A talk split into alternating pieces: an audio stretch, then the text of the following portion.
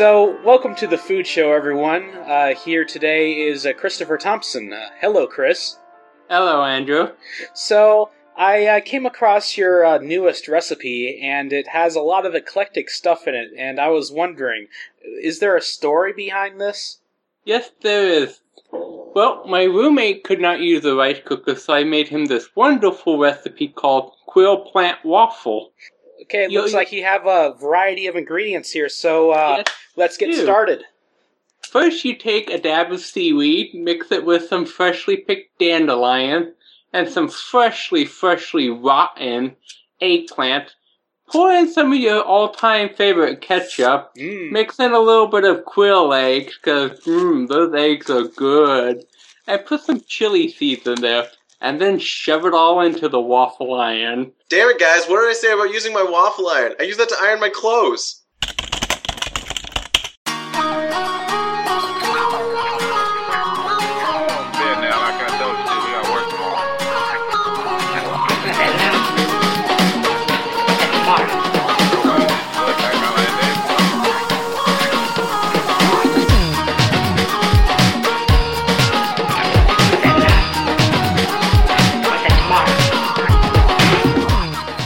This is Control Structure, Episode nineteen, Quill Plant Waffle, for March twenty-seventh, twenty thirteen, with hosts Andrew Bailey and Christopher Thompson, with guest Kyle Szaplowski. And now, the reason for the zombie outbreak.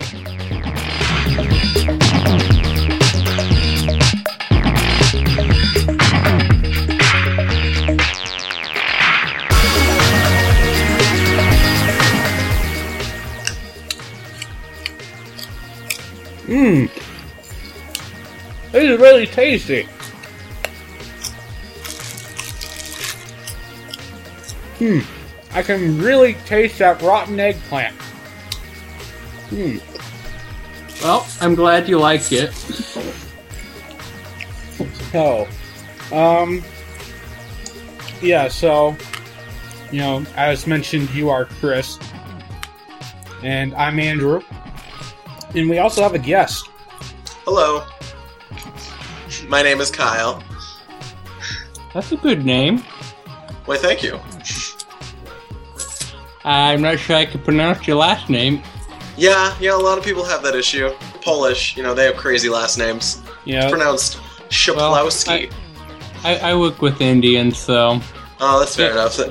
Give up on the last name. Okay, so Mister Uh, Slap the Cow. Perfect. Perfect pronunciation. So, uh, big week. Big week indeed. That's good. Why? Uh, it's just been busy at work. We've had huge projects going out and everything, so I've been working nonstop. That's but, a good week.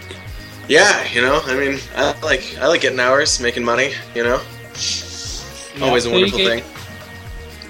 So, ah, uh, and uh, see, my week, uh, it needs to get going, but uh, next week I'm off all week, so. Congratulations. Yeah. Very exciting.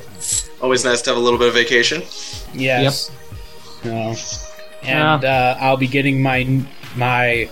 Well, new to me car uh, sometime next week after uh, next week's podcast. That's always cool. Very exciting. What are you getting? I'll be getting my mom's uh, two thousand six Impala. Very nice. How much are you buying it for, if you don't mind me asking? six thousand dollars. That's not bad. Are your parents going to Hawaii with that money? Uh, no. Uh, they seem to be in the habit of going to Mexico in November. At least my mom does. Hmm, cool. Um, with uh, her not real money, uh, as Dad likes to call it. Not real money? Yeah, because she doesn't uh, work real jobs. Um, All under the table stuff? Uh, well, up until a few weeks ago, she was working at a Big Lots. And... Uh, Then she's working at a uh, massage therapist, you know, like uh, cleaning stuff. So, and uh, apparently she's uh, going to be doing a lot of yard work and stuff and playing in dirt. It's a lot of what my mom does. She has her own little gardening business that she does. Mm. Cool. My mom plays with horses. So, anyways, uh, you remember that gravity light? I do. And I have a combat item to use after. Really? But, uh, so, there's an update on, uh, you know, actually trying a prototype out. Uh, unfortunately, it doesn't seem like uh, they're going they're going to be shipped out to the uh, backers anytime soon. Maybe like maybe another two months or so. But uh, hmm. yeah, it looks uh, looks pretty good. It seems like an interesting idea. I'm always for new ways in, of powering lights or objects or whatever. Yep, hmm. innovative cool. ways of saving energy is nice. So, cool. And I hear you have another interesting light. Yes, I do have one to combat your gravity light. It's called an Algia lamp, and per my per my understanding, it actually uses carbon dioxide to run, and it powers via plants. Yes, the plants so, glow based on all the carbon dioxide, and you know, correct. essentially saving the environment and providing correct. light at the same so, time. So, once these plants start running out of carbon dioxide, then I light think we a might match. Be. I think we might be doing pretty good at that point. Yep. So, these things look really, really nice, and you can actually go off and buy, on online and buy some. Really? Like a, like a little kit. Hmm. So you can make your own little algae lights in your own home? Yep. Very nice. So mm-hmm. I'm just curious as to how much light they actually produce and whether it's enough to, you know, light your home or a parking structure or anything like that. Or read. Yeah, or read. Like, I mean, it seems a little dim, so I wasn't really sure how effective it would be. Correct. But, but, but considering it's at night, so your eyes amplify the light anyways. Uh, and then there was the uh, issue of, like, the maintenance. Like, how often would you need to uh, change the water or something?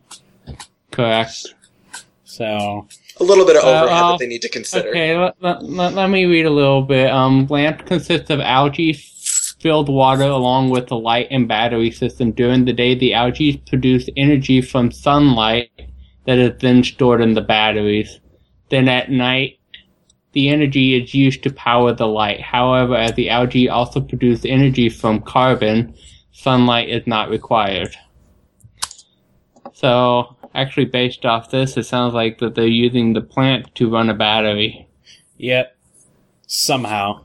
Hmm. Um, so, so yeah, like there'll be like lights, like these kinds of lights everywhere, and then there'll be a research uh, study come out that says that uh, ambient green light increases violence or something.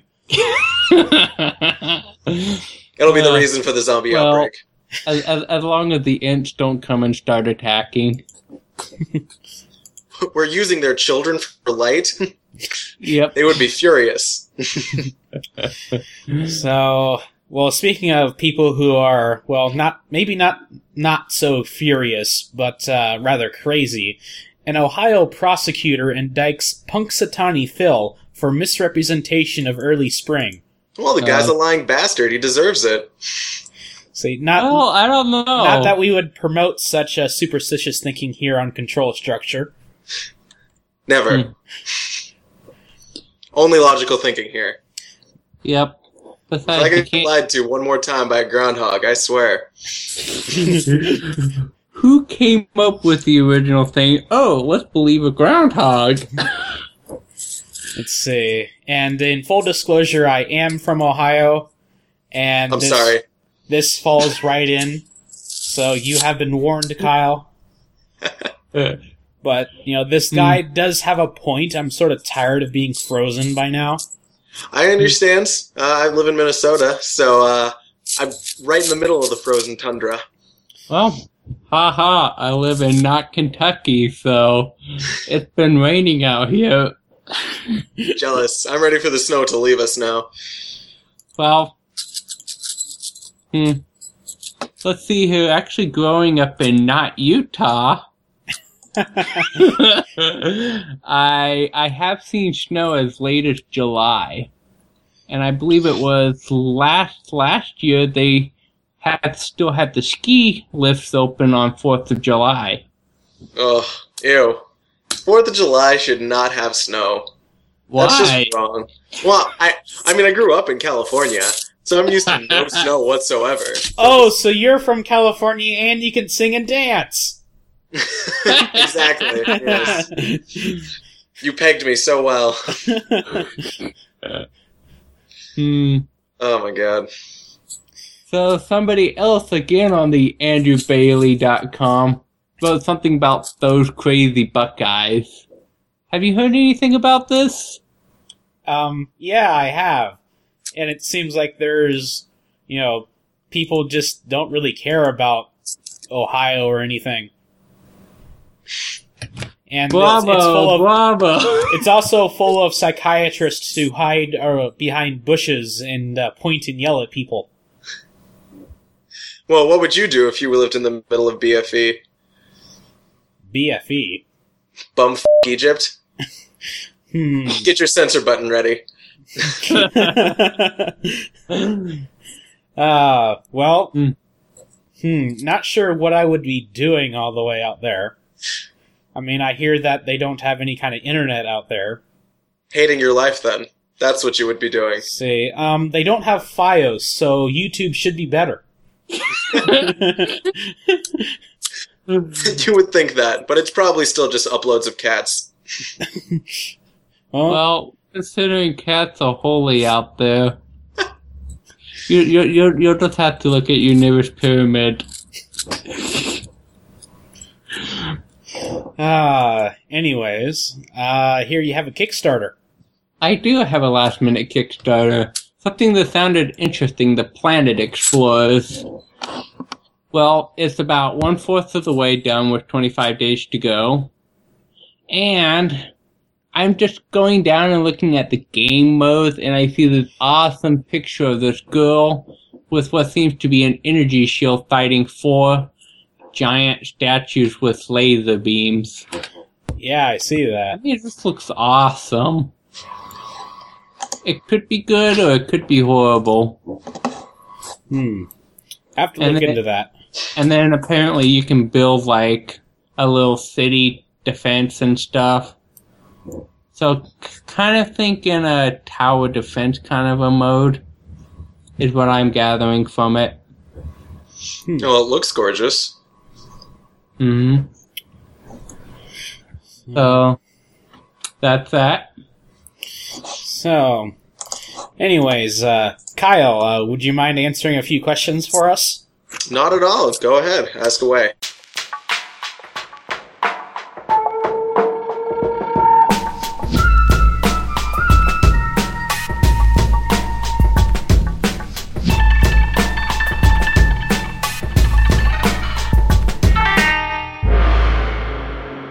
What is your college degree? My college degree, I graduated from uh, Gustavus Adolphus College with a B A in mathematics and computer science. So, in other words, you're actually a college graduate, unlike everyone else on the network. I am indeed, yes. Well, welcome to our show with the rest of the college graduates. So, I'm not sure I'm officially a part of the of the podcast network, but I'm I'm apparently I'm the most reoccurring guest, so uh, we'll see how that works out. You're at least an associate. I'm, work- I'm working on weaseling my way into the network. Good mm. enough. Uh, so, uh, what inspires you? Um, I I'm generally inspired by uh, artistic expression through video games, or um, a lot of the time also. The medical field, you know, I'm really into uh, helping people and, you know, supporting good health and everything like that. I actually work for a medical device company, so very proud to be doing good work, even if it is in the back hands. Cool. So, so uh, you've always, well, I guess maybe uh, the medical industry field was like your second favorite uh, field of, you know. I'm still hoping to get into the video game industry, but uh, if I had to pick something else, I mean, I applied for a bunch of other medical device places, uh, but the one I cool. found is, is definitely a wonderful place to work, and I, I've enjoyed every minute of it. Cool. Cool. So, well, let's hope you keep enjoying every minute. Let me know when you get to the point where you realize you don't want a career, you just want a paycheck every other week. Well, yeah, understandable. It would be nice to get paid to exist. Wow, that means I must be on top. I get a paycheck every week. Ooh, nice. So, uh, what got you started in computers and technology? Uh, originally, gaming. Definitely. You know, my, you know, me and my friends... that's the was... most commonest answer I've ever heard of. It's true. Well, I mean, you get to those people who are, like, playing these video games, and they're really into it, and they get to the point where they want to make their own. They want to know what's behind all of this, and that's kind of where I started getting. I was into computers and interested in it. So I'm like, let's take classes on it. That's what I decided to do in college. So started taking cool. some computer science courses, got into programming, and the rest is history from there. Cool. So what was your first gigantic technical accomplishment? Uh, it was actually a project we did at my college. Um, it was really interesting. In our object-oriented programming class, we were, were supposed to design these systems, uh, or they were essentially like projects that were actually needed around the school. So we created a ride board involving Java and S- MySQL that uh, allowed people to post whether they wanted to, you know, receive rides or give rides to people who were going to certain places or everything like that. So it's actually implemented by the school right now. So that's kind of cool that I actually got to do something that people cool. use. Yeah. Well, um, people use. I don't know how many people actually use the service. Oh, well, try, try not try not to worry too much about the actual how many people actually use it. Just the fact that you were able to put something in the school and implemented it itself exactly. is an accomplishment. Exactly. Yeah. So well, that's my one claim to flame. so, claim to fame. Well, sort of, you know, talking about, uh, you know, Uh, computer science classes. Uh, did you ever have exposure to programming before college? I hadn't, actually. That was my first time really getting into it. Um, I just been knew that I was interested in technology, so most of what I learned was all in college. Okay. Cool. Yeah, because I remember uh, back in first quarter, I'm not sure if you uh, noticed this, Chris, but uh, you know, you could easily sort out the people who knew how to program in the first quarter. Because yep. they, cause they were the ones uh, playing games. Yeah, yeah, you could definitely sort out who programmed and who did not program. While everyone else was trying to figure out what a return statement does. Uh, I, I had sure. more. I had more trouble on the for for each for each loop. Hmm. So, uh, so anyway, Kyle, uh, what kind of tools do you use, and have they changed any? Um.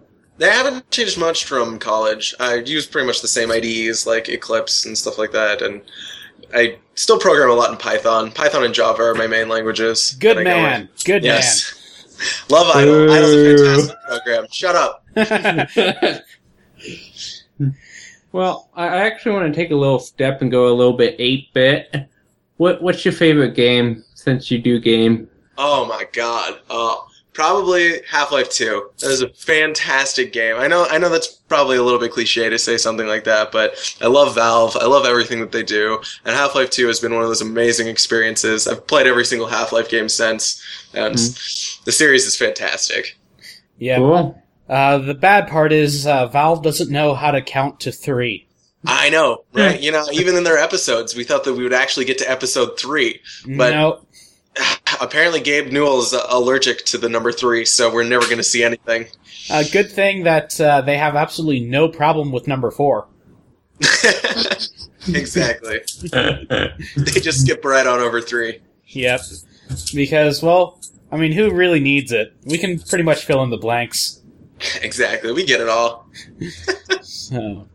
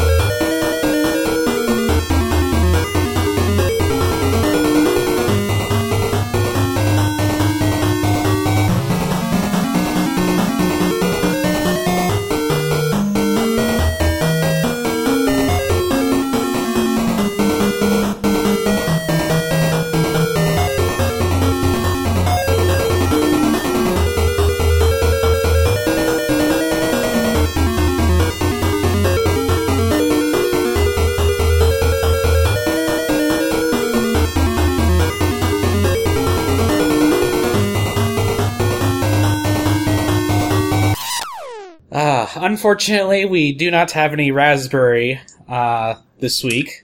Although, nor, nor do we have any L O L apples. Oh, but we have we do have another L O L. Um, this time it's not L O L Ohio, uh, which we just covered.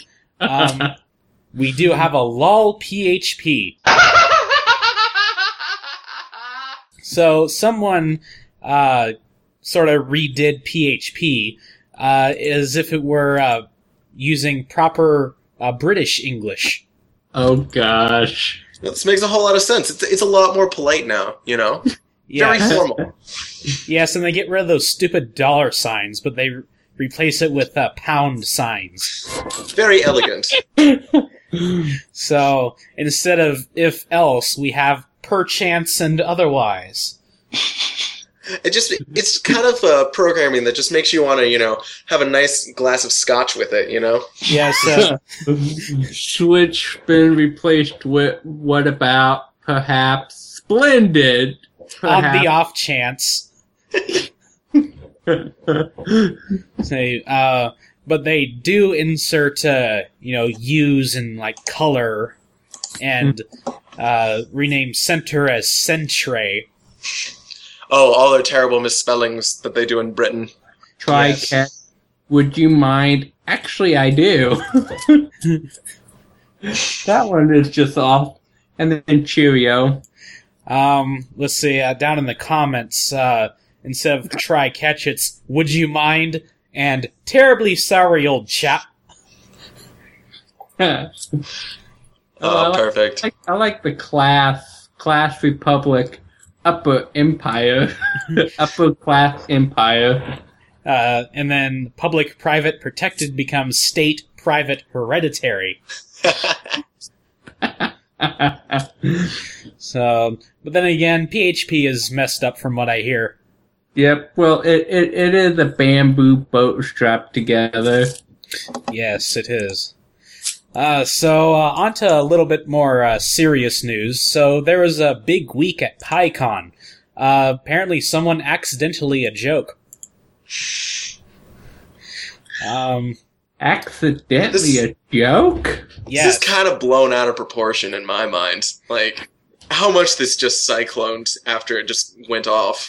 Well, let, let's okay, let's start with what the joke was. Okay, so, you know how, uh, let's see, even though we are not the innuendo show, you have to be in that mindset. So, you know, forking a repo and talking about big dongles... You know, okay. as as you will, um, you know, sort of, sort of like how Buckface uh, sits on his balls of his feet. You okay. Totally get the innuendo. You're perfect at it. Um, let's see. I was even on that episode when that was first said. So, hmm. anyways. So, while sitting in the tenth row of a Python programming conference, a developer who used to work for a mobile monetization startup uh, apparently made a joke about big dongles and forking someone's repo. Uh, and then Adria Richards, a developer evangelist sitting in front of them, called them out on Twitter and and in a blog post for making the conference envi- environment hostile towards women. Uh, then security escorted them out into the hallway. Uh, shortly afterward, uh, Playhaven said that it had fired the developer who had made these comments. Uh, the said employee showed up on Hacker News and apologized. Uh, huh. But, uh, let's see. After that, uh, see, Richard said on Hacker News that she did not intend for the developer to get fired. Um, let's see, then, uh, apparently this is where Anonymous steps in, uh, or some other group of that nature, uh, uh threatening a DOS attack against the, uh, uh, the startup that the woman had worked for, uh, I believe it was SendGrid, uh, and they apparently, uh, went through with that, and then, uh, apparently SendGrid had apparently fired Uh, the, see, Adria. Uh, apparently she was a developer evangelist. So, yeah, I'm not sure, you know, who's in the right or wrong here. Um, but a lot of things went wrong. Wow. That it's, escalated pretty quick, pretty quickly. It really did. It seemed a little out of control. I, I think everybody should have just calmed down for a second and realized that this could have been solved with a simple apology. Yeah. Maybe it was a little bit insensitive, but at the same time, the industry's kind of male-dominated, so you have to expect a little bit by that. Yeah. Sadly, I'm not saying it makes it right. Sadly, it's male-dominated. I'd be perfectly happy if it wasn't. I, I, I'd be happy with the twenty-five percent female ratio. At least get a bit more in there than we have now. Yeah, we'd probably be married. Yep. Which might be bad. Why? Why is that? Well, why would you marry another software developer? Well, not only that, but um, you know how everyone complains about their wives? Oh, yeah? So, but uh, then on the other hand, half of my company are women. They're right huh. picking. There you go. So, uh, let's see, uh, going into other related Python news, uh, the Python trademark in Europe uh, finally belongs to the programming language. As it should have before. So, um, so yeah, rightfully belongs to the programming language and not a, a cloud uh, backup service. Huh. I believe that was that was uh, what it was. Cool. I don't know what makes them think that this cloud backup service can actually have the the audacity to think that they can pull the name Python, you know? Like, it's clearly a programming language. What makes them think that they can take that away? Because people are stupid and they like to try. For for example, so. Did you know U P S had trademarked the color brown? What? Yeah, they have trademarked the color brown. I don't think that that's possible. if, if you read every one of the things that has, like, the copyright and the trademark, it will mention the color brown. I mean, I understand having a color associated with your company, but I don't think you can trademark it. Well, then again, their slogan was, maybe still is, what can do for you? Yeah. I'm sure it can do a lot of things. So, and, uh, let's see, I, I'm not sure if it's T-Mobile or its parent company, but they apparently own the color magenta for telecommunications purposes. Oh, of course they do. So. Ridiculous. Uh, see, speaking of uh, telecommunication services going down, um, several South Korean networks and services went down. I think this was sometime last week, and it was suspected to be a North Korean cyber attack. Hmm. Crazy. Interesting. So, uh, it seemed like uh, a couple of banks and stuff went down. Um, not sure if, like, any of their internet infrastructure was attacked or not. But, uh, oh, no, they can't play the new StarCraft! That's, well, I mean, that's good for Americans. They can finally have a chance to bring bring themselves up in the brackets. So, well, see, if you if uh, you were having a cyber attack, you might get some four oh four errors. Um, that is, if you can even get to the server. Uh, Business Insider has compiled a list of uh, really cool four oh four pa- pages. Oh, those all look fantastic, I do have to say. Yeah, I, I remember seeing some of these back in the day. Like, I think if you look at the bottom of that list, there's the one from Homestar Runner. That was one of my favorite four oh four errors I'd ever seen. Uh, I'm I'm pretty sure that they had another four oh four error. Um, but it oh, really? Yeah, mm. I don't think it was uh, animated. Oh, the animated one was the best. So, yeah, and then uh, P B Works has this. Uh, Was it this Triceratops pony or something? Oh, yeah, definitely. See. And the uh, the Nosh four oh four is just epic.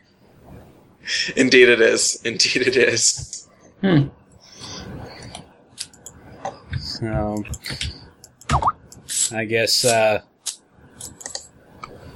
so I guess going along here, um, apparently uh, all the hipsters out in California who are earning uh, six figures or more uh, don't know what to do with their money. I could think of a hundred things to do with that money. Um, well, that's the thing. There's plenty of things you can do with a whole lot of money, like uh, like a lot of weird things, but they're not exactly financially sound. Well, it, I mean, if you have that much money anyway, why why are you so worried about it, you know? I, I would just say start, you know, giving it away to charities, but, you know, apparently these guys have other ideas. Um, let's see. Hmm. So what are they doing with their money? Because this is just too much stuff to read. Um, yeah, that was a long article.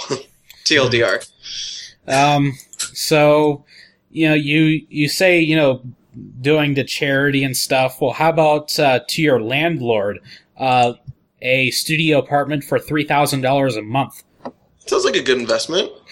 Um, if you're not on Manhattan, uh, it's a very bad investment. So, you know, I recently uh, filed my uh, income taxes and got my check last week, so Daddy can buy a new belt now. Uh Well, at least you don't have to pay the government. Yes, so... Always a good thing. Yeah. Yeah, I ended up having to pay about two grand. Ugh, rough. Yeah. So, you know, I'm paying down my student loans, which are below ten thousand dollars now. What student loans? You got a free ride. Almost. I mean... The only loan I know you had was to pay for housing and your car. What car? The one you just bought. I haven't signed the loan yet, so I'm technically uh, not on the hook for that. Okay, I'll so. I'll, I'll I'll I'll start griping about it next week. But well, your housing. So, yeah, uh, since the first quarter that campus shut down, uh, that was almost free. I I know that they didn't pay for like one or two things on the list. But it was come on very cheap. And then tuition free until like the eighth quarter. And then my ninth quarter, I barely did anything. So oh, yeah, that was a very fun quarter. I remember that quarter. Yeah, I was begging you to you know, drive me around town a lot. Yeah. I only had two classes Monday. First class started at four o'clock. In the afternoon. That sounds really nice. And I was home by six o'clock. Dumb for the entire week. Reminds um, me of my times when I had my classes that didn't start until one o'clock in the afternoon. Fantastic. Yeah. Um, let's see. Then, then again, the uh, the college we went to, like, uh, we were in class like forty hours a week, and was doing like at least twenty uh, credits per quarter. Okay. Per, per quarter being ten weeks. So, okay. And, uh, let's see, and then it was my... Three. Then it was my eighth quarter. Uh, I was doing sixteen credits, and I literally did not know what to do. Just so bored out of your mind. Pretty much. And then understandable. Last quarter was five credits. I really had nothing to do. I, I totally get that. My last uh, my last semester involved me taking a bunch of B S classes. hmm. Just well, for the credit. I, I, I got those taken care of pretty much steadily throughout the entire thing, because we had eight classes per ten weeks, so you take about three B S classes and you take a few core classes. Well, I don't think it was even that. Like, I somehow managed to complete all of the classes for both of my majors and all of my gen eds, but for some reason still needed, like, four more classes I need to take. Hmm. Just just for the credit to graduate. I don't know how that worked out. So, so yeah, that's weird, because I uh, didn't have uh, enough gen ed credits to graduate on my eighth quarter. So you had to take a bit more? Yeah. Oh, that's rough. I I failed one class and that threw off my entire schedule. Oh yeah, that would. You can't get into that class again. So, oh yeah, what were we talking about? Oh yeah, bacon money. Uh. Getting off on tangents. Sorry. Yes. So, um, uh, yeah. Apparently, hipsters don't know what to do with uh, a lot of their money. At least, not how to spend it sensibly. So there's like an economy in California that uh, is essentially just made up of weird novelty things. Hmm. Interesting. So, well, the Chinese government will create an Ubuntu-based distro. Yeah, this uh, came out and it struck me as sort of odd, but I think it might be actually kind of good because of course it's good. Because uh, if you uh, realize that China is essentially run by a bunch of uh, unpatched and uh, really loaded to the brim with malware installations of Windows X P. So, you know, if they're all running Ubuntu, this will at least clean it out. And you know, you'll say, like, oh, it's the Chinese government, they'll be spying on them. Uh, any more than the spyware that's already on their computers right now. Hmm. It'll probably make it a lot better. So, and not only that, they'll be running Linux, so it'll obviously be better than Windows. So, uh, no, I'm just kidding. And, and how could you? You've betrayed us. And it is well, open I've source. I've never liked Linux, though. So it is open source, so they can at least, you know, pry under the hood and, you know, find out if anything bad is running. Exactly. They'll be able to do exactly what they want with it. Uh-oh. If if they so chose to uh, not be spied on. If they can figure it out. hmm. So, Amy Wylance says that uh, Google killed me. Who's apparently Amy Google Wylance? Does that. Yeah, um, apparently she's an author. And, uh, uh, let's see, uh, it was one of her relatives that uh, is really into genealogy, uh, like made... made her a uh, Wikipedia page and somehow included the birth date and death date of her dad, I think it was. Yeah, that's right. So, like, she's listed as uh, died on July twenty-third, ninety-six. Uh, huh. Short and, life. And there's nothing that uh, anyone can do about this, uh, since apparently Google, uh, you know, s- you know, finds a page that has someone's name on it, then it's like, oh, there's a date over here, and like, uh, oh, they were born. The word born occurs. What are you doing, Chris? I'm just playing with my Slinky. Okay, well, it's probably gonna sound really bad on the podcast, so. Alright. Yeah, I threw it away. Alright, thanks. So. Okay, enough with you. This sounds fantastic. I'm sure the listeners love listening to this. Yes. The crazy antics of Chris, as usual. um, anyways, so uh, Google finds a page with someone's name on it, and it finds, okay, born, and then a date, and then died, and then a date, without regards to, oh, this is actually referring to a different person. Hmm. That could be an issue, you know, for people like Amy. Now everyone thinks that she's dead. And she's been dead for, like, seventeen years. Updating her blog as a zombie. That's kind of ridiculous. Yeah. Whoa. Speaking from the grave. I know. Mm. So. And besides, this really matters because it's not related to Google Reader. All right, I'll buy that. But you know something else that Google is killing? Pretty much Se- everything that they own? Uh, search result site blocking. So you can no longer eliminate uh, uh, expert. Let's see, what is it? It's the uh, the one site that uh, Stack Exchange refers to as the hyphenated site. I think it's like expert sex change, hmm. you know, otherwise referred to as experts exchange. I see what you did there. Yes. It kind of um, reminds me of Kids Exchange. So, uh, yeah, apparently you're not going to be able to block uh, sites and search results anymore. So. You know, this well, particular one sounds like it had money value behind it. So, so let's face it, Google is going to kill everything in this following list, plus Android, because no. because none of these things are what Google specializes in nowadays. What does Google specialize in? I'm glad you asked. They specialize in killing services. No, hmm. we used to love you so much, Google. What happened? So, let's, well, let's it see. eventually gets fat and old. Let's see. They're going to kill Maps, Earth, Android, YouTube, Play, uh, Picasa, Orkut. I'm surprised that's still living. Uh, Google Plus, and of course, web search. Because no one uses web search anymore. We all yep. Bing things now.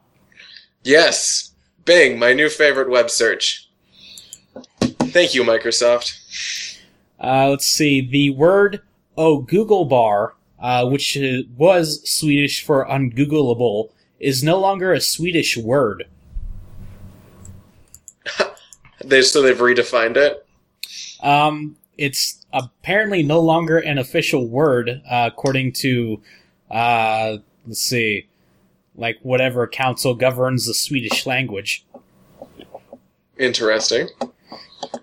So, which, uh, you know, places Google in a rather, uh, excuse me, rather odd position in that, you know, they want to dominate this uh, field, which apparently no one cares about.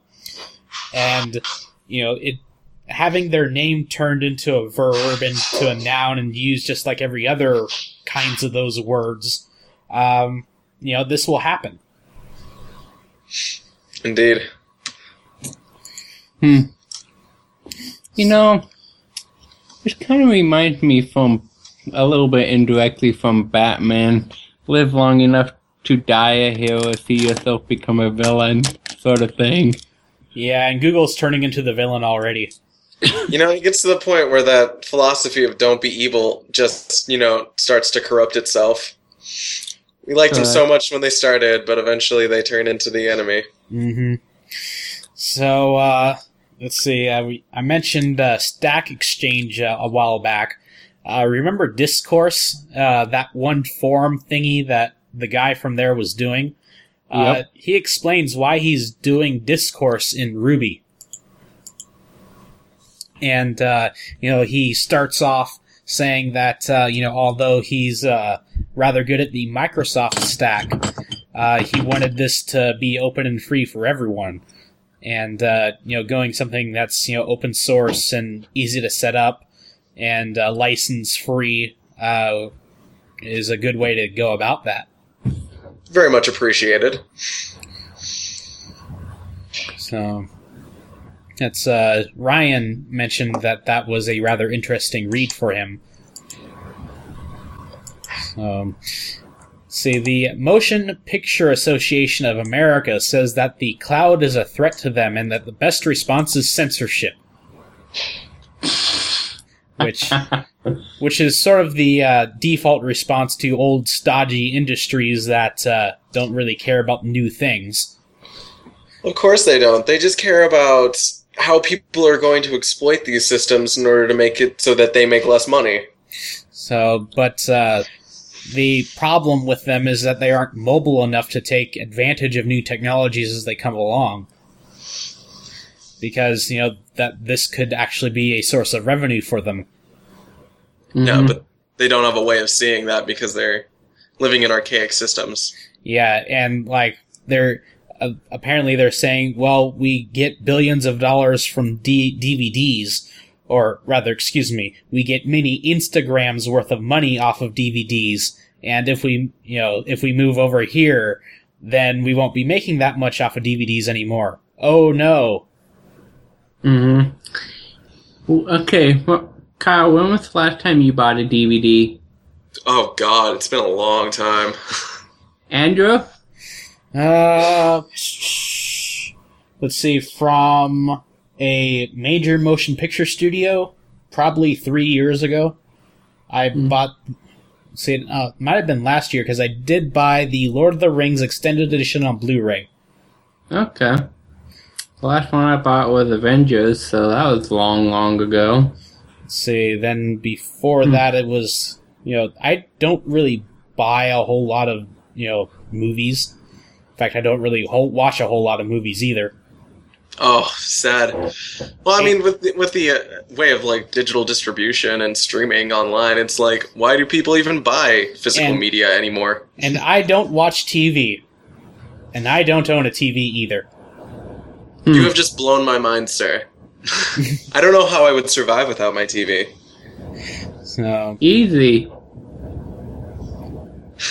Make Go it, outside, enjoy the sunray, eat. I don't, I don't, I don't understand. It does not compute. You mean you would rather expose yourself to all those carcinogens? I mean, the, the world out there is scary. The sun can burn you, you know? Yeah. I mean, come on. Who would want to be involved in something like that? And and look, I am so white. So so am I. So is Kyle. Your point? Well, you can Ky- go ahead and, you know, fry yourself to a toast in your waffle Ky- iron. Ky- Kyle's the only one sitting in a lit room. Oh no.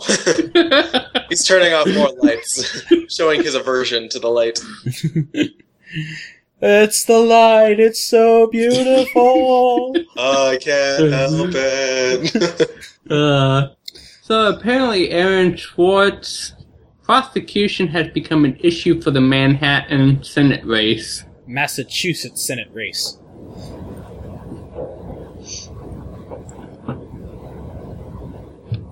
Yeah, oh, I guess it is Massachusetts. Yeah, your I O unit had another error there. Yep. Oh, well. Anyways, uh, can you tell us a little bit about that? Absolutely not. I'm just kidding. The federal prosecution of suicide of Andrew Schwartz had criminalized internet activists and promptly attacked by hackers. It is now dividing candidates, blah, blah, blah. So can you tell me about it? Well, uh, other than the fact that uh, Massachusetts is where this all kind of took place, uh, since that was where the uh, the supposed crime in question took place, um, and that's pretty much uh, the like the branch of the Attorney General's office that uh, you know went after uh, Aaron Schwartz. So, you know. It is, uh, you know, you know. Unfortunately, uh, suicide is a very effective means to get your statement across. So, sadly, uh, in response to that, the Journal of Library Administration's editorial board resigns in protest of publishers' policy towards authors. Um, so. Uh, the licensing terms set by the publisher were scaring away potential authors, um, according to the editor who resigned, uh, Damon Jaggers. So, um, and apparently, where are you seeing this? I opened up the article. Oh, that one. Weird. Reading the article gives you information? Yeah, you'd never think that. I know, right? You'd think we'd be prepared for this when we first started. So, um... apparently, when this journal got started, they wanted to start changing things. Uh, but you know, recently, they've been feeling the pressure to open up a little bit. Uh, but the publisher wasn't exactly, uh, you know, accepted of those uh, of those suggestions. Uh, so, in protest, they all quit. Hmm. Interesting. All right then. Yep. So we'll see. We'll, we'll see what happens next week.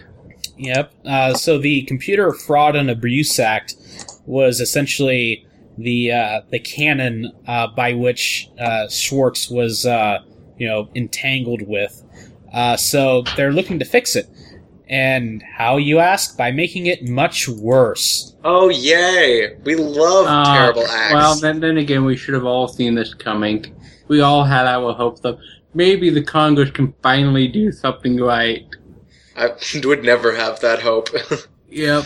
Which which reminds me of a joke I'll have to tell after this. So, um, like apparently a uh, a very minor adjustment to the limit of exceeding authorized access in that, uh, you know, even though you might be granted access to a system for a particular, uh, you know, to access something in particular, um, if the owner doesn't want you to do that, oh, you're in violation of this act.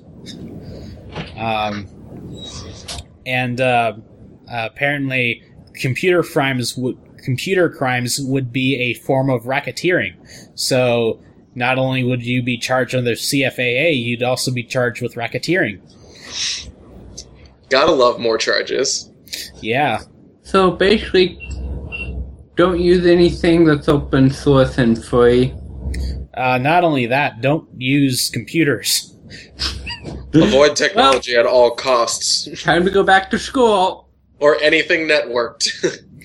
Pretty I'm, much. I'm, I'm thinking a degree in McDonald's flipping burgers. There you go. Isn't that called a G E D? Something like that. Hey, a three-letter acronym. You know what another three-letter acronym is? What? R P G. Oh, you mean a rocket-propelled grenade launcher? Uh, no, the other kind that you use. Oh. That, that, that, that one has an L on the end. Oh, I guess you're right. I'm sorry about that. Uh, someone has uh, made an R P G in Excel. that, that Hooray! Seems... Games to play at work. It seems very ambitious. so, um... Boss battle. So, uh, this chartered accountant, uh, Carrie Walken, has, uh, whipped up a spreadsheet that, uh, you know, is an R P G. And I was uh, playing it a little bit here before the podcast. And uh, for what is a very, uh, uh, how should I say, not a very obscure uh, gaming platform, uh, it works kind of well. I guess you could call it an obscure gaming platform. Uh, as a platform, Excel is not obscure, but as a gaming platform, it is. Exactly. Yes. Well, I definitely know what I'm going to be doing during work tomorrow. Maybe, maybe it'll run on my Raspberry Pi. Ah, uh, yes. We no, no, help. that that won't work since it requires Excel. Well, true, but uh, you know, reprogram it for LibreOffice; it'll work fine. exactly, exactly. This might be the perfect game for it. There you go. How, how come do I only get? Range weapon. I've gotten five range weapons and zero melee weapons. Uh, let's see. I think for a while there, I was just getting like uh, uh, like uh, brass knuckles, and then I upgraded to uh, a crowbar, and then I got uh, uh, was it a jar of angry bees? I just got the jar of angry bees. So, sounds like a lot of lousy times. Indeed. So, uh, Gilles LeBlanc uh, says that employers uh, should hire talent and not uh, experience. Uh, because uh, I noticed this, uh, especially last year, uh, in that a lot of job postings uh, say general tech X that everyone has heard about, five years experience. A specific tech Y that came out just last year, three years experience. Uh, framework Z that only a few people use and takes five days to learn, five years. Uh, something you were taught in college, ten years experience, and so forth. Um, you know, you can always lie. Yeah. I don't. I have never had. I've never had anybody follow up with me. So, did you really have three years of experience? Yeah, that kind of comes through with the interview. You know, if you're well versed in the technology, you know, that's almost all you need. Mm-hmm. Um, let's see, he says he, that he encountered the following phrase on Programmer Stack Exchange. It sums it up pretty nicely: five times one year of experience. Because, you know, just because you've been using something for five years doesn't mean that you've actually learned new things about it for four years. Correct. It's got a good point. This always seemed to be my hang-up when applying for jobs, you know? People ask no, me for I, more I, experience. I, I never even actually worried about that. I just kept applying for it. Oh, of course. I mean, I didn't stop. But, you know, when people are just like, how much experience do you have in this? And I'm just like, well, I've done plenty, plenty. of it in college. You know, and they're just like, oh, I always seem to get that judgment from them. Mm-hmm. Well, you, you can always use the line, well, I've done several projects. Yeah, you know. Yeah, I, uh, you know, I had posted a comment to this, and, you know, I said that I realized this about a year ago, in that if I ever wanted to branch out from Java a little bit, I needed to stop marketing myself as a Java guy and more of a generalized programmer that goes and learns stuff. Mm-hmm. And I remember redoing my LinkedIn profile uh, to reflect this, and removed, you know, a lot of specific technologies and focusing on more general things like, you know, general programming, web apps, web development, problem solving, architecture. And, mm. uh, you know, now I have a great job. Cool. I, I'm now in a cubicle-free environment, and I go to work in a mansion. Cool, and you're surrounded by girls. Um, oh, wait, not, that was, not, that was not, the last job. Not in the room I'm in. But hey, you know, it doesn't hurt to work with them. Sure it does. I'm not sure about you, but try and work with them. Oh goodness, there's a girl in here, what do I do, what do I do, what do I do? Oh, come on, they're not that bad. Don't give the geek that stereotype. We can be suave. We are the future, however. Yes, we are the future. Yep. But okay. Every geek is unique. Very true. But, I mean... It is, it's gorgeous. I we, love that. We are the future, but we already own the world. Because, you know, just like that X K C D, you know, our kind stands between the forces of evil and your lolcats. Yep. We do control all of that, yes. Hmm. So. Oh yeah, speaking of that joke I was gonna tell some while ago. So, this guy finds a genie bottle, and he rubs it, and poof, out comes the genie. He says, I'll grant you one wish. And the guy says, well, I wish to be immortal. And the genie says, I'm sorry, we don't do those kind of wishes anymore. So the guy thinks for a minute, he says, I wish to die when when Congress can get its head out of its ass. Goes, you sneaky bastard. Let's see, I, I have uh, another uh, genie joke. So, genie pops out, I can grant you three wishes, but whatever you say, every lawyer in the world will have twice as much of whatever you wish for. There was like some settlement way back there, whatever. So the guy thinks, and he says, I would like a Lamborghini. He's like, okay, but every lawyer is going to have two Lamborghinis. And he's like, okay, that's fine. So he thinks a little bit, and he's like, I would like a billion dollars. And he's like, but every lawyer is going to have a two billion dollars. He's like, that's fine. So for the third wish, he thinks really hard. And then he says, I would like to donate a kidney. the, the, the, the alternative ones I've heard is, I like to be beaten half to death. There you go. Perfect. Love I like it. The kidney one.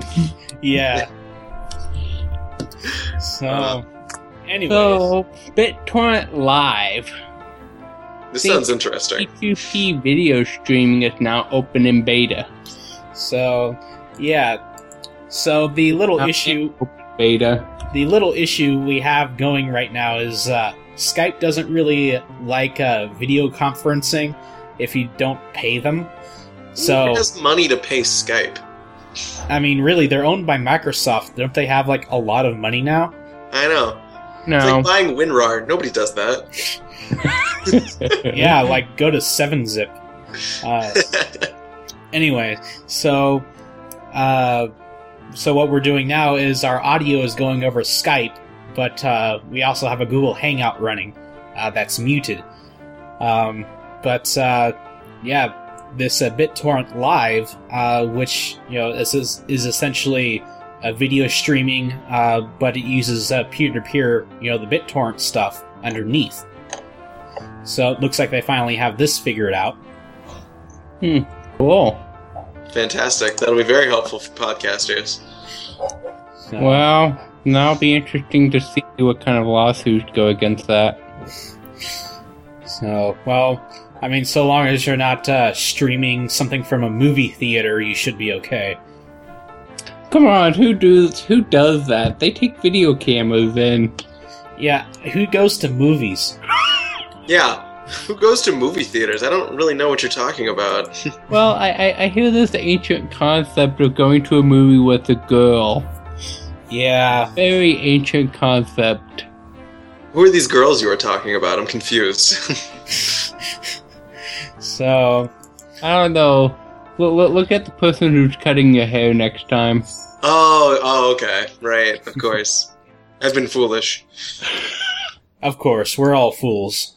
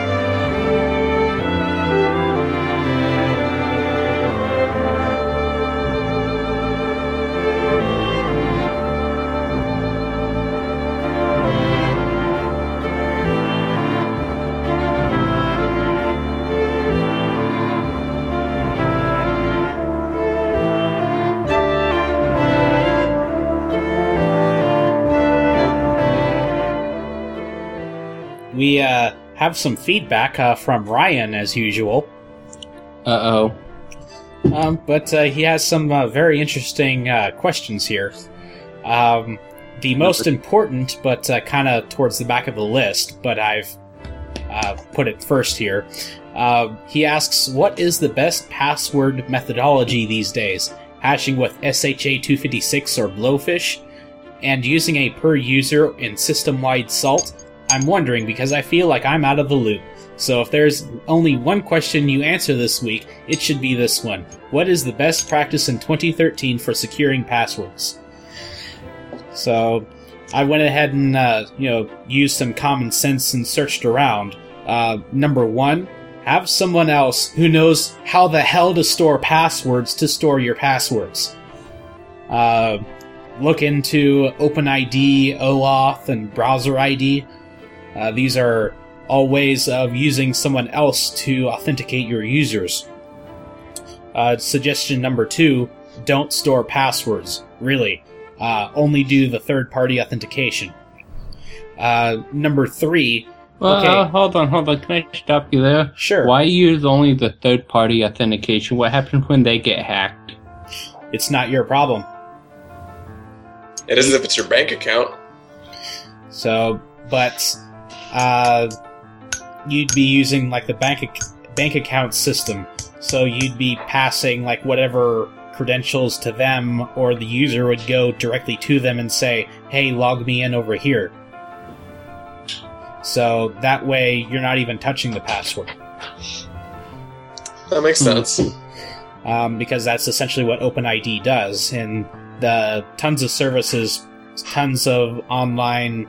Uh, you know, companies support OpenID like Google and even A O L and Yahoo. Um, Facebook does OAuth, and so does Twitter. Um, and uh, even even the delightful spyware called Steam uh, is an OpenID provider as well. Hmm, interesting. So, I'll have to look into that. Yeah. So, uh, number three, if you actually can't use this because it's like an internal company application or something, um, never use M D five or any of the S H A algorithms or any of those common hashing functions. Uh, chances are they are designed for speed and efficiency for hashing documents and data megabytes and gigabytes in size. Uh, those are called cryptographic hashes. Uh, passwords are generally nowhere near that big. Uh, but there are specific uh, functions and algorithms designed for hashing passwords, like P B K D F two, bcrypt, and scrypt.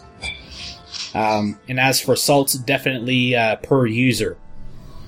So I dug up some uh, uh, pages around the web, uh, beginning with Stack Exchange. Um, so pull this one up here, uh, asking what makes a hash function good for password hashing. And uh, the accepted answer is, uh, you know, you should not use a normal cryptographic hash, but something sp- made specifically for passwords. Um, so the point about, you know, uh, password hashing is, uh, you know, the actual speed of the hashing function. You don't want a fast one, but a slow one, because if someone ever compromises your database and gets your hashes, you know, the more that they have to work for each one, the more secure you are, in theory. Um, so you uh, that would give you enough time to alert your users and say, hey, change your password. Hmm, makes sense. Mm-hmm. So, and uh, let's see, then uh, for the fourth point, um, the uh, an editor over at Ars Technica, Nate Anderson, uh, fired up uh, some password cracking tools. So uh, this, uh, I believe it's a two-page story here, um, three actually, um, about how he, uh, you know, downloaded some programs and some hashes from actual real websites that contain actual real passwords. Uh, I believe it was with M D five, um, and you know, using a whole bunch of you know word sets and dictionaries and stuff about he, how he was able to crack a lot of them pretty fast within seconds. Hmm, that's kind of scary. Yeah. Shows you how unsafe everything is. So, and uh, somewhere in here he says that, you know, seeing your uh, password be cracked in less than a second, you know, really hits you hard. Definitely.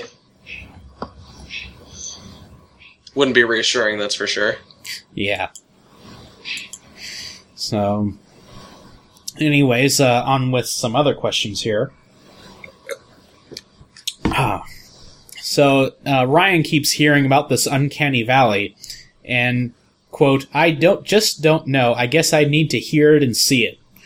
So, I guess, you know, the, uh, you know, the term comes from robotics, in that a closer a robot gets to looking human, its likability increases until some point towards the end when it goes way down and then back up again. So, um, you know, Wikipedia has a, you know, rather good article on this. Hmm. So, and it seems to be like in the, uh, you know, the realm of robots and stuff, and, you know, especially when they get towards looking human.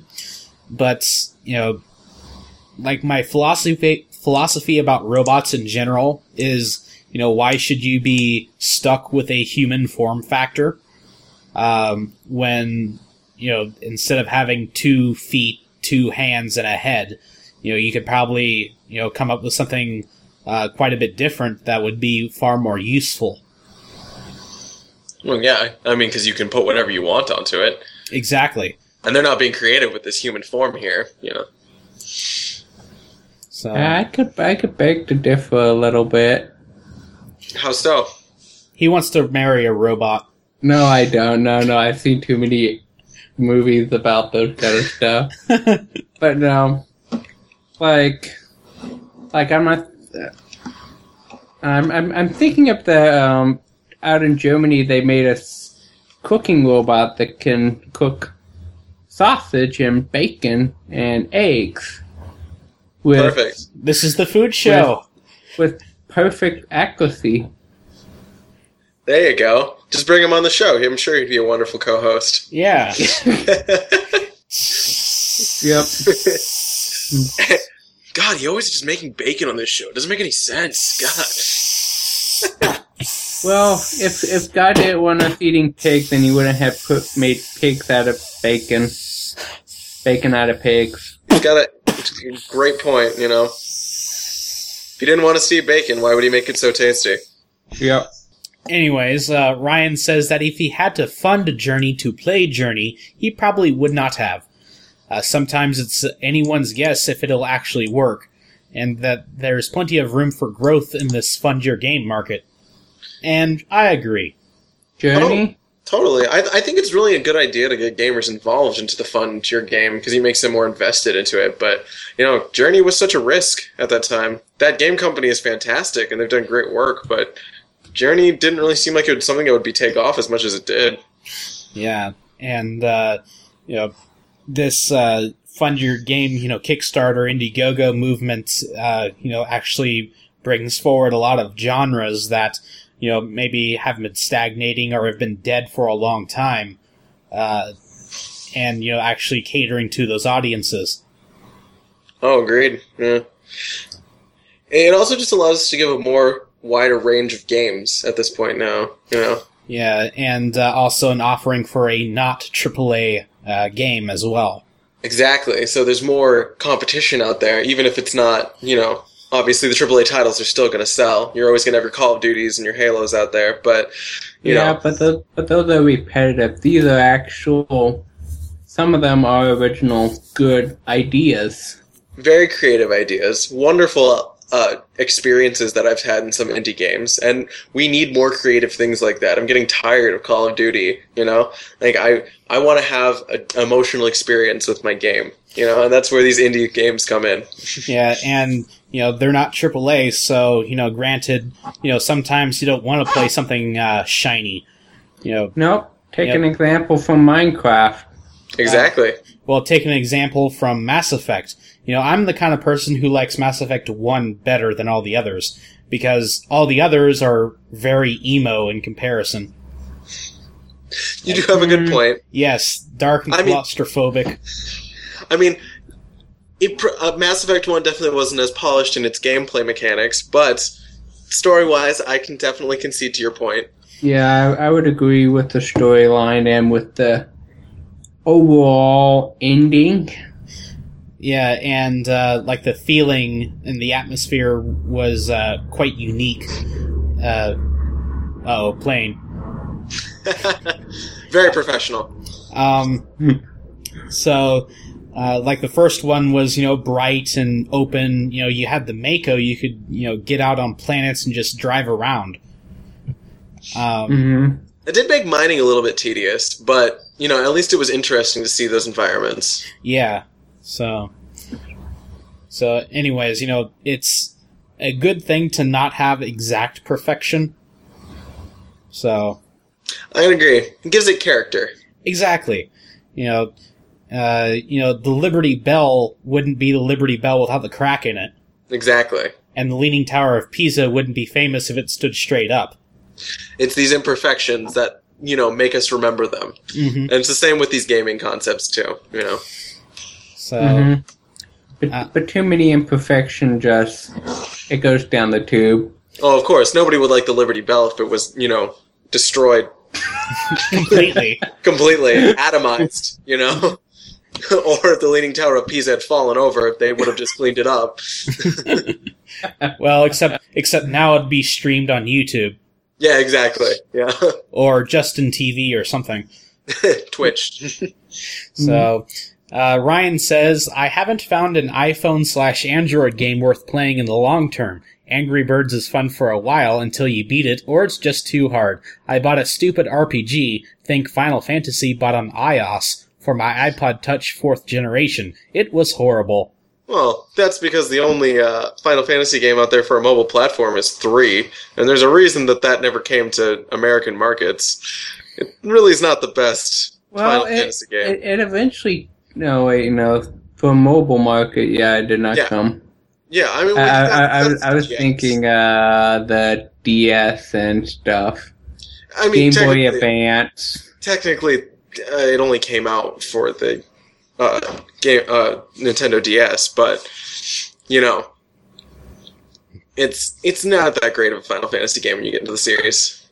Uh, Ryan says that I asked my parents and they didn't know that the movie was happening. Uh, speaking of the Steve Jobs docu- documentary, um, in the movie, I don't think that they focused on his modern achievements, which I think most people find significant.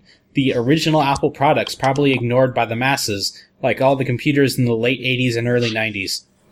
Hmm. So, uh, uh, Ryan says, "Oh, poor Google Reader, I lament its death. I made our podcast from Reader. It drives all the news I read. Note, I totally read half of the same stuff from Twitter, honestly, but the experience sucks there. I tried Feedly." We're in need of a good uh, R S S reader now that Google Reader's gone. Um, yeah, um, I'm going to have to find a way to replace it soon. Yeah. Ryan reiterates the fact that he hates files and says, "Files are very dangerous. If you have them, you can lose them." And I say, just like pretty much any other thing that you can have. Is he talking about physical or virtual? Well, obviously computer files. I don't know. I'm starting to carry around these paper files at work. Oh, those are dangerous, too. Those are even more movable. So, uh, let's see. Uh, Ryan would like to remind us, you know we have three buttons on the Nexus, just so you know. Facebook, Twitter, and Google Plus. I wish we had one of our own internal rating indicators, but I don't care that much. To see how we compare with our, quote, twelve listeners, compare our social buttons with any episode on. We're not so far behind them. um, see, Ryan says that, "I'm so glad that the first sale doctrine went through. Literally no one knows what this is, but I learned about it in my journalism class last year, and it turns out to be quite important." I'm glad you think so. I, I'm glad he does too. So. When you tell someone that they can't do what they want, I can't even read this. When you tell someone that they can't do what they want with what they bought and they get angry, well, that's the first sale doctrine being denied.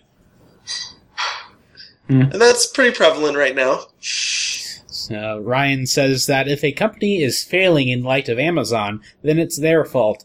Huge stores have the ability to be the arbiter of products they sell, and they can sell the best they can, know what they're talking about, and stop sucking if they want to. Micro Center is almost proof of this. He's got a great point of that. And I uh, uh, would remember the fact about what he said about Best Buy, and that he suggested that the strategy that they do for that. Um, he says that uh, Best Buy has the chance to do it, I think, more than anyone else, because they have huge physical space to show off great things. Plenty of people did, or uh, plenty of people, or they did have plenty of people to actually figure out what's good, and a brand that no one cares about. So, uh, Ryan uh, wishes for a pro option install, pro option in the Windows installer, so you install Windows and it asks, "Have you done this before?" And you can skip the intro slash tutorial and enable some advanced options up front, rather than simplifying the installer and initial setup. Hmm. So, and uh, funny that he mentions that, as I uh, recall uh, doing something rather uh, customary, well, not customary, but rather customized Uh, with Windows when I ins- when I got my S S D, in that there is an X M L you can edit while you install, so that it let you do so much stuff. And it's apparently what O E Ms use to preload drivers, crapware, and a whole bunch of other stuff. And uh, I used it to put my user's uh, profile directory onto my hard drive and leave everything else on the S S D. And very nice. It's called unattend dot X M L or auto unattend X M L or something. It's quite a backdoor into the Windows installer. It's full of arcane keystrokes and mystical ind- incantations in the land before user profiles. So, yeah, it's really cool stuff like that. So, and I have a link here to actually, you know, how to do what I did. So, like, you need to, like, push Control Shift F two or something at some point in the installer before it says, like, what's your name and your password and stuff. Hmm. So. We'll have to take a look into that. And apparently you can do a whole bunch of other stuff with it, too. So it's pretty good if you want to do, like, uh, domain-wide deployments or something. So Ryan says that back in the day, my dad was a big supporter of LinSpire, then FreeSpire. And I I remember back when it first came out and it was called Lindos. I never used any of those, though. So, Ryan says that I'm using Mint on my old laptop. It does pretty well. And uh, it's funny that you say that because just this past week I spun up a virtual machine with uh, Mint on it. And I do plan on putting it on my laptop before I go on vacation. Good.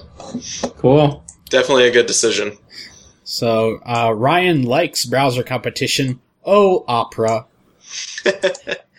I grew up with Firebug. I loved Firebug. And I do too, since I use uh, a Firefox derivative.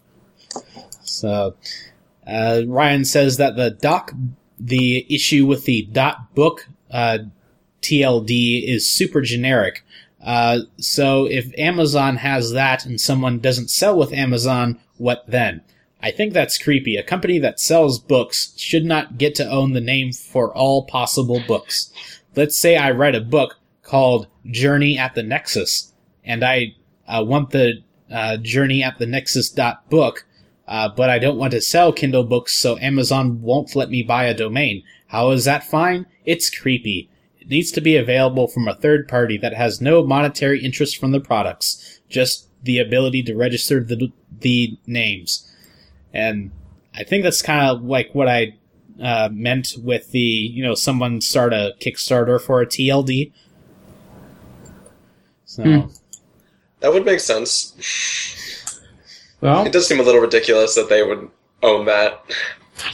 So, but, you know, if anyone else, you know, I, I can see why they have a business case for this, but, I mean, if it's good for the internet, probably not. Well, you can still get the .com. I mean, obviously. How, yeah. how, how much of an impact does the nexus journey dot book or the nexus journey dot com?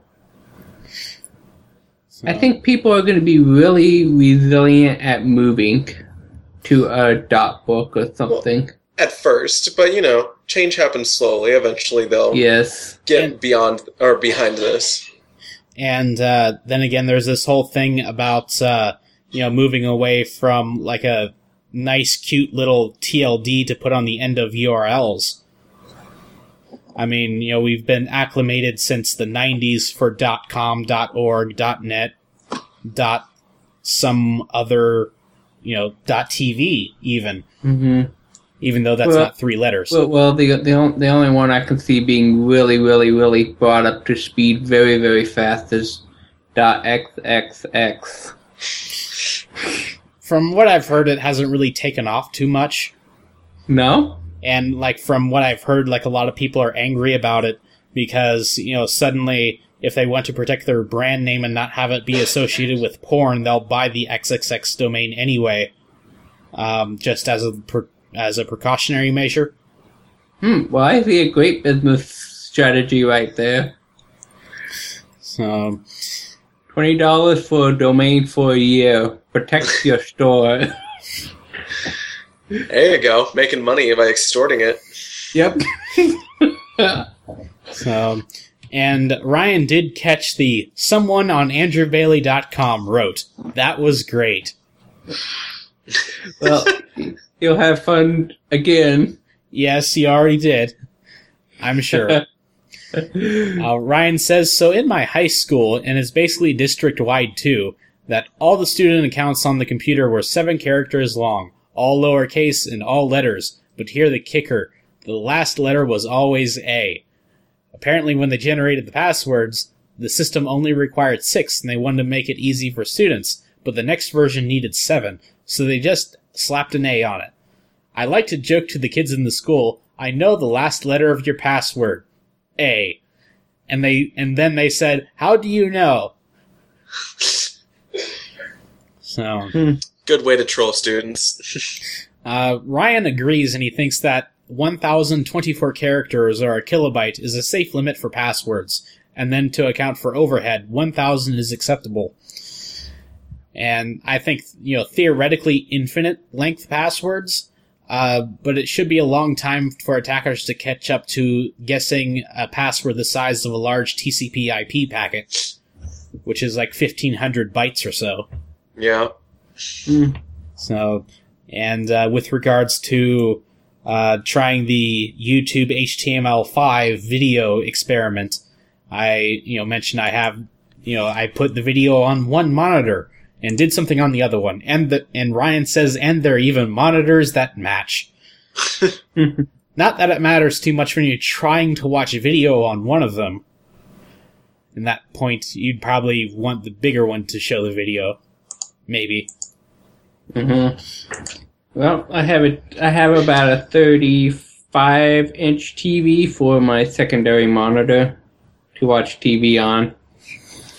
So do horrible, you have... horrible, re- horrible resolution, but hey, so, if it works. Yep. So, so, Kyle, do you have two monitors? Oh yeah, I would. I use my uh, my thirty-two inch T V definitely a lot of the time.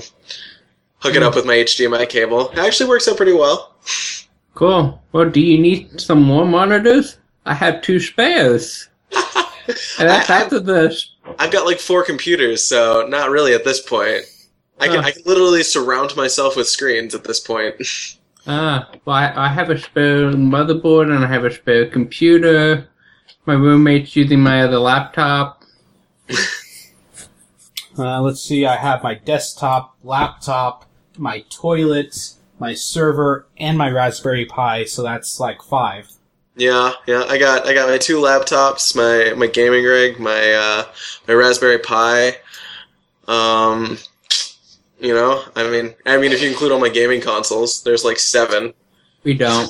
Uh, they're computers too. Don't exclude them. They are computers, Why? But they're not P Cs. Yep. Yeah, I guess that's true. Um, well, the Xbox might be. Uh, nah, no. Don't, don't kid yourself. it, it doesn't have an x eighty-six processor in it, and you can't really install anything you want on it. But it tries. But well, it's, it's it's kind of running Windows eight. See, according to Squirrel, uh, you can apparently run FreeBSD on an Xbox. See, there you go. It's trying. So then, then again, I think the Raspberry Pi is the only uh, not computer that's pretty close to being one. That's true. I mean, I, with the lack of a hard drive, it doesn't really allow you to store a well, whole lot. But, well, I'm talking about, like, uh, the system architecture. Yeah, so. yeah. It works out well, as, because, I mean... So, you know, you can install pretty much any uh, lin- flavor of Linux you want on it, so long as it supports it. Exactly. You know. mm. I guess I could buy me a Raspberry Pi. What are all the, the distros that aren't supported? Uh, there's a handful. I think there's, like, four or five or so. Oh, yeah. Um, but, uh... the best one to run is Raspbian. Raspbian? Yeah. So, as, as the name suggests, it is based on Debian. So, right, as I figured. So, so does it run with all Debian? uh, I think they have almost all the packages in there. All so, right. So, do you have much experience with Linux? Uh, I'm getting a little bit more, you know, and we did a little bit in my operating systems class with uh, editing the Linux kernel. Nothing too extensive. yeah, um, let's see. For, I'm not sure how long it was, maybe a year or so, I was hanging out with the uh, Linux crowd at uh, uh, college. Let's see, I think the crowd was maybe five to ten. Yeah. So, and we, we even had our own uh, users group as an official school club. Very nice. Uh, but what it basically was was us getting together on Wednesdays and ordering pizza. Yep. Sounds about right. That room always smelled like pizza afterwards. uh. so. Although I do have to ask, what is your favorite Linux distro? Uh, well, it uh, was uh, Zubuntu. Uh, the X-Face flavor of Ubuntu. Right. Uh, but now it looks like I'm going to Mint. I absolutely love that answer. Mint is my newfound favorite distro. Yeah. Yeah. once I, uh, you know, fired it up and saw, you know, like it has a search box in the uh, the main menu, I'm like, why doesn't X-Face have this? You know, mm-hmm. Windows has had it since Vista. Yep. And nobody liked Vista. Well, I didn't like Vista, but I used it. Well, yeah, we kind of had to, but... Well, I mean, like, even when everyone else was on X P, because I was like, ooh, look, I'm using sixty-four bit operating system that mm. actually runs, and I, uh... still takes a gig of your memory to run the operating system. Well, except except uh, my laptops at the time had two gigs. So, okay, so that's fair. So yeah, I also have another laptop in my closet, a uh, Acer Ferrari, uh, but it hasn't run for like four years or so. all right, all right. Um, and uh, that was like my secondary laptop during college. Uh, Newmont, the school we went to, uh, gives every every student a uh, ThinkPad. Yeah. Oh, very nice. At least they and, did. And uh, did they quit doing that? Uh, I think they still offer them, but I think they opened it up a little bit. Hmm. Like you can bring your own or something. Cool. Because yeah, those laptop charges were ridiculous. Three hundred dollars every ten weeks to use them. What? Yeah, that's how much if you read the fees it cost. three hundred dollars every ten weeks. Just for the laptop itself? Yep. Yeah, so, you know, that was sort of included with the tuition. So. Yeah, but still. Well, I mean, it guaranteed everyone had a laptop, so. Yeah, and then at the end you could buy it for a dollar. Or plus tax, which I think was like, came out to like a buck seven or something. Something like that. So. Um, yeah, so anyway, it was like the first quarter, and I think it was like September two thousand seven or so that, uh, you know, I installed uh, Vista on my Ferrari, and it surprisingly went pretty well. Granted, it was a little bit slower, but then again, I was running in sixty-four bits. I was, you know, it had like a whole bunch of more stuff on it. So, you know, walking away from like six years of optimization on Windows X P. That was sort of expected. Right. So, and, you know, everyone said, oh, it crashes a lot. That laptop never once crashed with Vista. I, you know, I totally get that. Like, I always hear so many people complain about, like, Windows. Like, oh, if you want to get blue screens a lot. I'm like, I don't know what you're talking about. I hardly ever get Windows to crash. Yeah, and, you know, that was the sixty-four bit edition. Like, I used it heavily for like a year. Never once blue screened. Um, mm. Compared to Windows X P, it would blue screen about once a month. Mm-hmm. Well, that's still better than the Newmont laptops that blue screened every time you plugged it in. Well, not that bad. But it was on the order of about once a week. Yep. I think I finally got them to like switch out the RAM or something and it calmed down. Or maybe... Well, they, they, they, they also brought in a technician guy that repaired all the power circuitries in the back end. Yeah. That was fun. Yeah, apparently we were like the biggest user of this model. So... Crazy. Yep. So... Uh, anyways, uh... Oh yeah, Ryan. Uh, sorry about that. so, we're having a more interesting conversation than you, Ryan. Sorry. So, uh, on the topic of uh, changing the href on uh, links and browsers, uh, changing the href to JavaScript, uh, and Opera not doing that, is it because Opera sucks or because they did it on purpose? I think that matters. And I'm this is just me speculating, and I think that they might have thought about this, and if they did, they did it on purpose. I'll be right back. I'm hungry. All right. Watch for cars. So he just leaves in the middle. Pretty much. So. What a professional. So Ryan says that he never uses the back button, ever. Alt, left, or backspace. And I submit to you the fourth or fifth mouse buttons. That would make sense. In fact, like all the browsers I have do not have forward and back buttons. It's like like address bar and like a few buttons for add-ons. Yeah, yeah. So, so Chris, do you ever use the the back button on a browser? Uh, well, I, I oh on the browser, absolutely not. So, uh, what do you use instead? Oh, I was thinking the backspace. I was reading Ryan's comment. Yes, I use the backspace a lot. Yeah. Um, or alternately... Well, I, I use the back button a lot, not the backspace. So, um, or, see, sometimes I don't use the back button. Uh, sometimes I use Control-W, because I like to open up a lot of tabs. So closing, well, sometimes that works. closing closing the tab effectively goes back. There you yeah. go. Because you just open your next page in a new tab. Mm-hmm.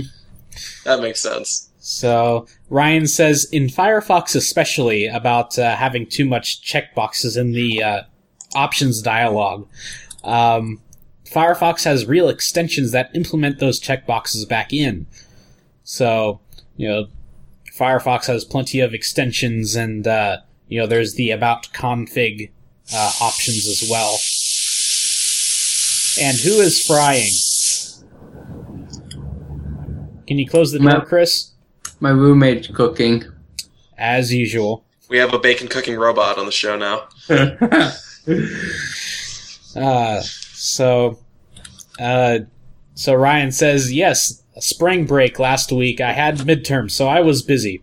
So, but you get feedback this time. So, yay! But you have midterms this week, too. So... And uh, Ryan says, uh, maybe. Let's round up and say every other week. So, and, uh, you know, I'm sort of, you know, become reacclimated to that in that uh, uh, at church there's uh, a student that goes to the local University of Pittsburgh. And, you know, pretty much every week I take him home. And, uh you know, sometimes he says, hey, can we get out of here really fast because I need to study, or, you know, I need a paper to write or something. And, you know, even if he doesn't, I, you know, say, hey, uh, you want to get out of here fast? You have a midterm or something, right? and and he's like, no, but let's do it anyway. So... And, you know, uh, I want, that's one thing I'm grateful about being out of college. I can laugh at other people's miseries. I totally understand. Yes, we can uh, laugh at the misery of P H P and Apple. So, uh, Ryan says that this feedback was composed entirely in Google Keep. And I say enjoy it while it lasts. And watch for cars. Well, if you want to be on this show, please please use the contact thing in the on the show and select the Control Structure, the most awesome show. Yes, uh, the most legitimate, the first legitimate podcast on the network, uh, with uh, with a specialty in college graduates. Yep. Hello. So, and don't forget that today is International Backup Awareness Day. So, back up, every day is International Backup Awareness Day. So, back up your stuff every day. So, Kyle, have you backed up today? Oh, you kidding me? Every morning. Good man. So, uh, so yeah, I got my SkyDrive at twenty-five gigs. I got the box free fifty gig offer that one time. So, looks like I'm set. The only thing with boxes is that it's kind of slow, and it has a file limit of like two hundred, two fifty megs or so. Well, that's a problem. But other than that, fifty gigs. So, I don't think that there's any uh, promotion going on right now. But, uh, yep. And I also have all of the, uh, the Nexus T V podcast in both of them. So, you know, this uh, network isn't uh, going to be extinguished anytime soon. I don't know. Those that one company that decided to sue all the podcasters. Well, even so, the the uh, podcast files will still be around. Mm. So, besides, that's ridiculous. You know what we should do? We should make a D V D. Yes. And then Perfect. we'll then we'll send it around and be uh, sued into oblivion by the mafia. That's the uh, movie and uh, let's see, the music and film industry of America. Indeed. That's that's the abbreviation. So, um, I guess uh, you know. You do have a profile on the Nexus T V. Uh, I do Kyle. Indeed. So you can uh, go ahead and click on our pretty faces on this uh, podcast page. Bring. So, oh, if only there was video. When are you coming out with a video podcast? Uh, I have no idea. I don't. You know, Ryan has threatened this before, and I'm pretty sure that I'll hear from him just by saying this. Uh, but nothing's really happened yet. So, alright. So, uh, well, we, we, we, we could always do a video one and just post it on YouTube. Yeah, if we wanted to. So, alright, so I guess that's just about it here. Um, so, yep. I'm not going to be on uh, vacation until next week. So, so we'll have one podcast, and then you'll leave on vacation for how long? Uh, well, I'll still be back for the week after. Alright. Alright, so I guess we'll uh, see you next time, so have a good one. See you later. Adios.